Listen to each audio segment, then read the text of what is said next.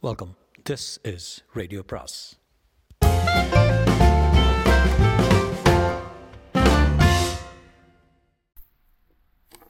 பொன்னியின் செல்வன் அத்தியாயம் இருபத்தி ஒன்று திரை சலசலத்தது. ஒரே சமயத்தில் ஒருவனுக்குள்ளே இரண்டு மனங்கள் இயங்க முடியுமா? முடியும் என்று அன்றைக்கு வந்தியத்தேவனுடைய அனுபவத்திலிருந்து தெரிய வந்தது. சோழ வள நாட்டிற்குள்ளேயே வளம் மிகுந்த பிரதேசத்தின் வழியாக அவன் போய்க் கொண்டிருந்தான். நதிகளில் புதுப்புனல் பொங்கி பெருகிக் கொண்டிருந்த காலம். கணவாய்கள் மதகுகள் மடைகளின் வழியாக வாய்க்கால்களிலும் வயல்களிலும் குபு குபு என்று ஜலம் பாய்ந்து கொண்டிருந்தது. எங்கே பார்த்தாலும் தண்ணீர் மயமாக இருந்தது. சோழ தேசத்தை வளநாடு என்றும் சோழ மன்னனை வளவன் என்றும் கூறுவது எவ்வளவு பொருத்தமானது. இப்படி எண்ணிய உடனே சோழ நாட்டுக்கு சோழ மன்னனுக்கும் ஏற்பட்டிருந்த அபாயங்கள் நினைவுக்கு வந்தன. இந்த நிலைமையில் தன்னுடைய கடமை என்ன? இளவரசர் கரிகாலர் கொடுத்த ஓலையை மட்டும் சக்கரவர்த்தியிடம் சேர்ப்பித்துவிட்டு தன் கடமை தீர்ந்தது என்று இருந்துவிடவா? இந்த ராஜகோல தாயாதி காய்ச்சலிலும் பூசலிலும் நாம் எதற்காக தலையிட்டுக் கொள்ள வேண்டும்? சோழ நாட்டு சிம்மாசனத்துக்கு யார் வந்தால்தான் நமக்கு என்ன? பார்க்க போனால் நம்முடைய குலத்தின் பூர்வீக பகைவர்கள் தானே இவர்கள். சோழர்களும் கங்கர்களும் வைதும்பர்களும் சேர்ந்து கொண்டுதானே வானக்கோப்பாடி ராஜ்யமே இல்லாதபடி செய்து விட்டார்கள். இன்றைக்கு ஆதித்த கரிகாலர் நம்மிடம் அன்பாக இருந்ததினால் அந்த அநீதியெல்லாம் மறைந்து போய்விடுமா? சச்ச அந்த பழைய சம்பவங்களை அநீதி என்றுதான் எப்படி சொல்ல முடியும்? அரசர்கள் என்றால் ஒருவருக்கொருவர் சண்டையிடுவது இயற்கை. அதுபோலவே வெற்றியும் தோல்வியும் மாறி மாறி வருவதும் இயற்கை. வென்றவர்கள் மீது தோற்றவர்கள் கோபம் கொள்வதில் பயன் என்ன?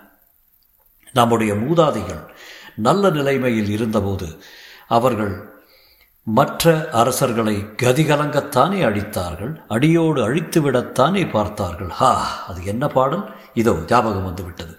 சேனை தழையாக்கி செங்குருதி நீர்தேக்கி ஆனை மிதித்த அருஞ்சேற்றில் மானவரன் பாவேந்தர் தம் வேந்தன் வாணன் பறித்து நட்டான் மூவேந்தர் தங்கள் முடி.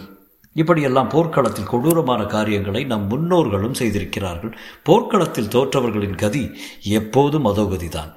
ராமரைப் போலவும் தர்மபுத்திரரைப் போலவும் எல்லா அரசர்களும் கருணை வள்ளல்களாக இருந்துவிட முடியுமா? அப்படி அவர்கள் இருந்தபடியினால்தான் காட்டுக்கு போய் திண்டாடினார்கள். வீர புருஷர்கள் புருஷர்களாயிருந்தும் வீரர்களின் துணை இருந்தும் வெகுவாக கஷ்டப்பட்டார்கள்.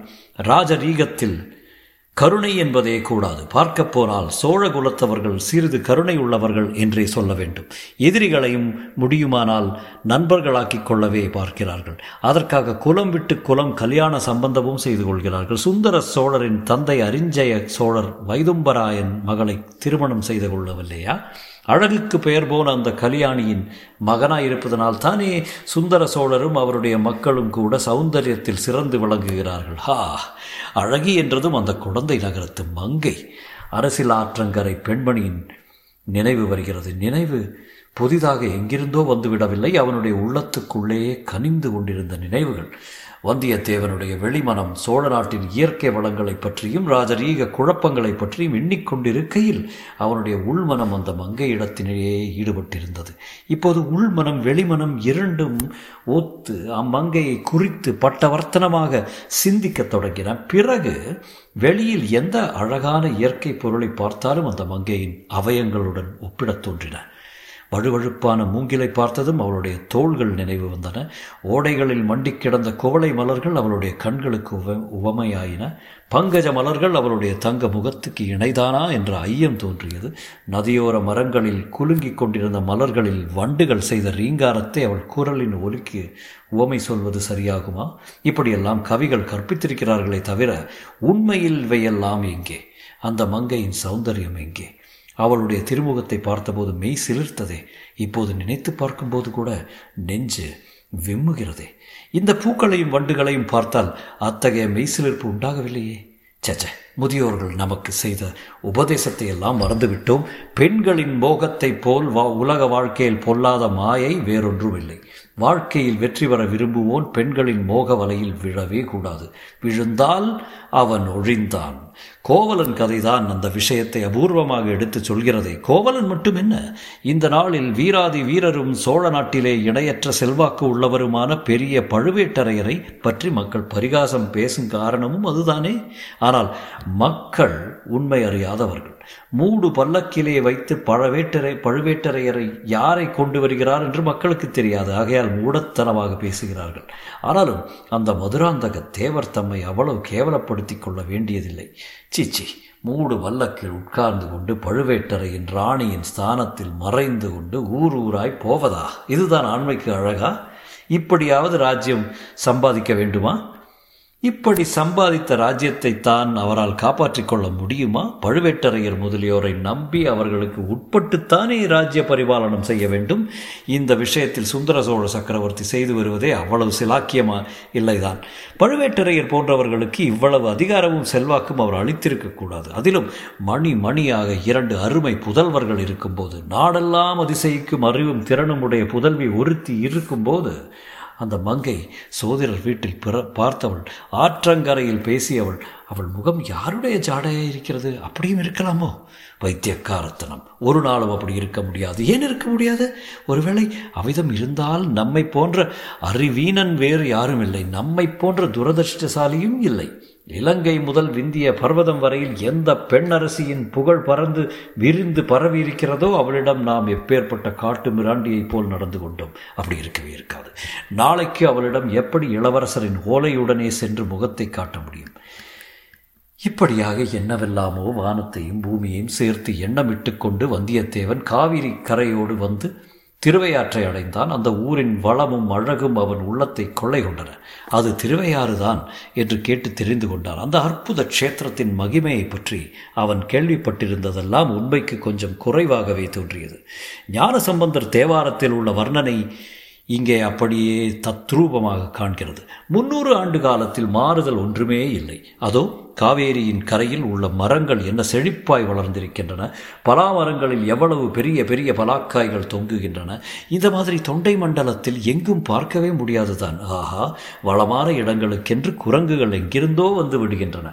அவை கிளைக்கு கிளை தாவுவது எவ்வளவு அழகாக இருக்கிறது சம்பந்த பெருமான் என்ன சொல்லியிருக்கிறார்? இதோ ஞாபகம் வருகிறது.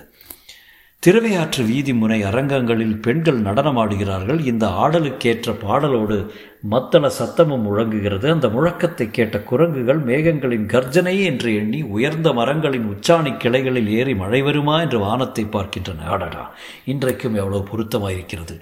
உயர்ந்த மரங்களில் உச்சாணி கிளைகளில் குரங்குகள் ஏறுகின்றன. அது மட்டுமா? ஆடல் பாடல்களுக்குரிய இனிய சத்தங்களும் ஊருக்குள்ளே இருந்து வருகின்றன.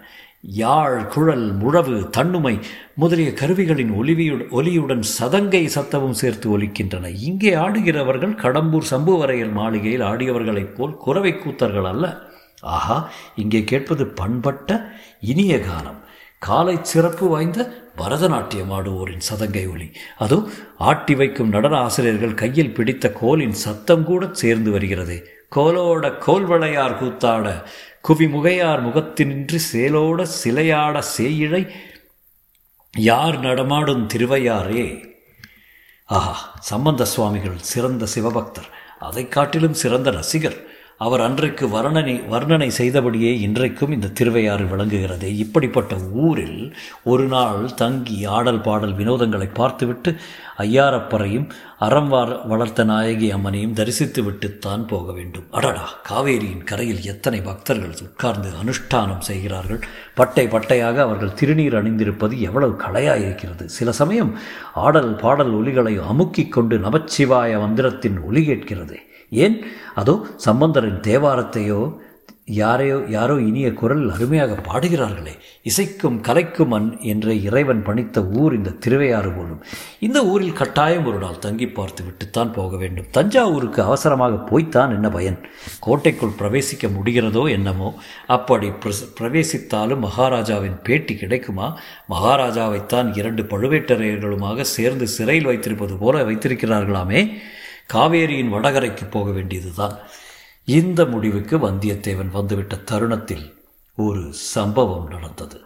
மேற்கு திசையிலிருந்து காவேரி கரையோடு ஒரு பல்லக்கு வந்தது. பல்லக்குக்கு முன்னாலும் பின்னாலும் சில காவல் வீரர்களும் வந்தார்கள். வந்தியத்தேவனுக்கு ஏதோ ஒரு சந்தேகம் தோன்றியது. பல்லக்கு அருகில் வருகிற வரையில் அங்கேயே நின்று காத்து கொண்டிருந்தான். அவன் நினைத்தபடியே இருந்தது. பல்லக்கை மூடியிருந்த வெளித்திரையில் பனைமரத்தின் லட்சணை சித்திரம் காணப்பட்டது. ஆஹா கடம்பூரிலிருந்து வருகிற பல்லக்குத்தான் இது.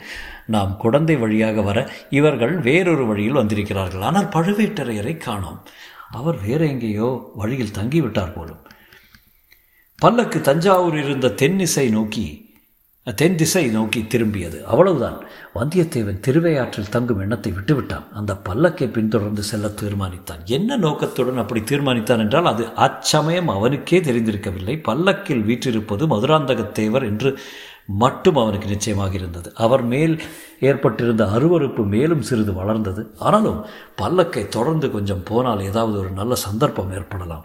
பல்லக்கை சுமப்பவர்கள் அதை கீழே வைக்கலாம். ஏதேனும் ஒரு காரணத்துக்காக இளவரசர் மதுராந்தகர் வெளிப்பட்டு வரலாம். அச்சமயம் அவருடன் பழக்கம் செய்து கொள்ளலாம். அது தஞ்சாவூர் கோட்டைக்குள் பிரவேசிக்கவும் சக்கரவர்த்தியை பார்க்கவும் பயன்படலாம். அதற்கு தகுந்தபடி ஏதாவது கொஞ்சம் பேசி வேஷம் போட்டால் போகிறது. தந்திர மந்திரங்களை கையாளவிட்டால் கையாளாவிட்டால் எடுத்த காரியம் கைகூடாது அல்லவா? அதிலும் ராஜாங்க காரியங்களில் எனவே பல்லக்கையும் பரிவாரங்களையும் முன்னால் போகவிட்டு சற்று பின்னாலேயே வந்தியத்தேவன் போய்க் கொண்டிருந்தான். ஆனால் அவன் எதிர்பார்த்த சந்தர்ப்பம் ஒன்றும் கிட்டவில்லை. காவேரிக்கும் தஞ்சாவூருக்கும் மத்தியில் இருந்த மற்ற நாலு நதிகளை கடந்தாகிவிட்டது. அப்படியும் பல்லக்கு கீழே வைக்கப்படவில்லை. ஒரே மூச்சாக போய்க் கொண்டிருந்தது. அதோ சற்று தூரத்தில் தஞ்சாவூர் கோட்டை மதிலும் வாசலும் தெரியத் தொடங்கிவிட்டன. கோட்டைக்குள் பல்லக்கு போய்விட்டால் அப்புறம் அவன் எண்ணம் கைகூடப் போவதில்லை. அதற்குள் தைரியமாகவும் துணிச்சலாகவும் ஏதேனும் ஒன்று செய்தாக வேண்டும். என்னதான் வந்துவிடும்? தலையா போய்விடும். அப்படி போனால்தான் போகிறதே. எடுத்த காரியத்தை முடிக்காமல் உயிரோடு திரும்பி போவதில் என்ன லாபம்? இதற்கெல்லாம் அடிப்படையில் மதுராந்தகத்தேவர் பேரில் வந்தியத்தேவனுக்கு கோபம் வேறு இருந்தது. பல்லக்கின் மூடுதிரையை கிழித்தெறிந்து உள்ளே இருப்பது பெண்ணல்ல மீசை முளைத்த ஆண் பிள்ளை என்பதை வெளிப்படுத்த வேண்டும் என்று அவன் கை ஊறியது. அவன் உள்ளம் துடிதுடித்தது. இதற்கு என்ன வழி என்று அவன் தீவிரமாக யோசித்துக் கொண்டிருக்கையில் பல்லக்கோடு சென்ற பரிவாரங்களில் ஒருவன் சற்று பின்தங்கி வந்தியத்தேவனை உற்று நோக்கினார் நீ யாரப்பா? திருவையாற்றிலிருந்து எங்களை ஏன் தொடர்ந்து வருகிறாய்? என்று கேட்டான். நான் உங்களை தொடர்ந்து வரவில்லை ஐயா. தஞ்சாவூருக்கு போகிறேன். இந்த சாலை தானே தஞ்சாவூர் போகிறது? என்றான் வந்தியத்தேவன். இந்த சாலை தஞ்சாவூருக்குத்தான் போகிறது. ஆனால் இதில் முக்கியமானவர்கள் மட்டுமே போகலாம். மற்றவர்களுக்கு வேறு சாலை இருக்கிறது என்றான் வீரன். அப்படியா? ஆனால் நானும் ரொம்ப ரொம்ப முக்கியமான மனுஷன்தான் என்றான் வந்தியத்தேவன். அதை கேட்ட அவ்வீரன் புன்னகை செய்துவிட்டு தஞ்சைக்கு எதற்காக போகிறாய்? என்றான். என் சித்தப்பா தஞ்சையில் இருக்கிறார். அவருக்கு நோய் என்றறிந்து பார்க்க போகிறேன் என்று கூறினான் வந்தியத்தேவன். உன் சித்தப்பா தஞ்சையில் என்ன செய்கிறார்? அரண்மனையில் உத்தியோகம் பார்க்கிறாரா? இல்லை இல்லை சத்திரத்தில் மணியக்காரராயிருக்கிறார் ஓ அப்படியா? சரி எங்களுக்கு முன்னால் நீ போவது தானே ஏன் பின்னாலே வந்து கொண்டு இருக்கிறாய் குதிரை களைத்து போயிருக்கிறது ஐயா அதனாலே தான் இல்லாவிட்டால் உங்கள் முதுகை பார்த்து கொண்டே வருவதில் எனக்கு என்ன திருப்தி? இப்படி பேசிக்கொண்டே வந்தியத்தேவன் பல்லக்கின் அருகில் வந்துவிட்டான். உடனே அவன் மூளையை விரட்டி கண்டுபிடிக்க முயன்ற உபாயமும் புலப்பட்டு விட்டது. குதிரையை கால்களால் அமுக்கி மூக்கக்கயிற்றை இழுத்து பல்லக்கின் பின் தண்டை தூக்கியவர்களின் பேரில் விட்டடித்தான். அவர்கள் பயத்துடன் திரும்பி பார்த்தார்கள். வந்தியத்தேவன் உடனே மகாராஜா மகாராஜா பல்லக்கு தூக்கும் ஆள்கள் என் குதிரையை இடுக்கிறார்கள். ஐயோ ஐயோ என்று கத்தினான். பல்லக்கை மூடியிருந்த திரை சலசலத்தது. தொடரும்.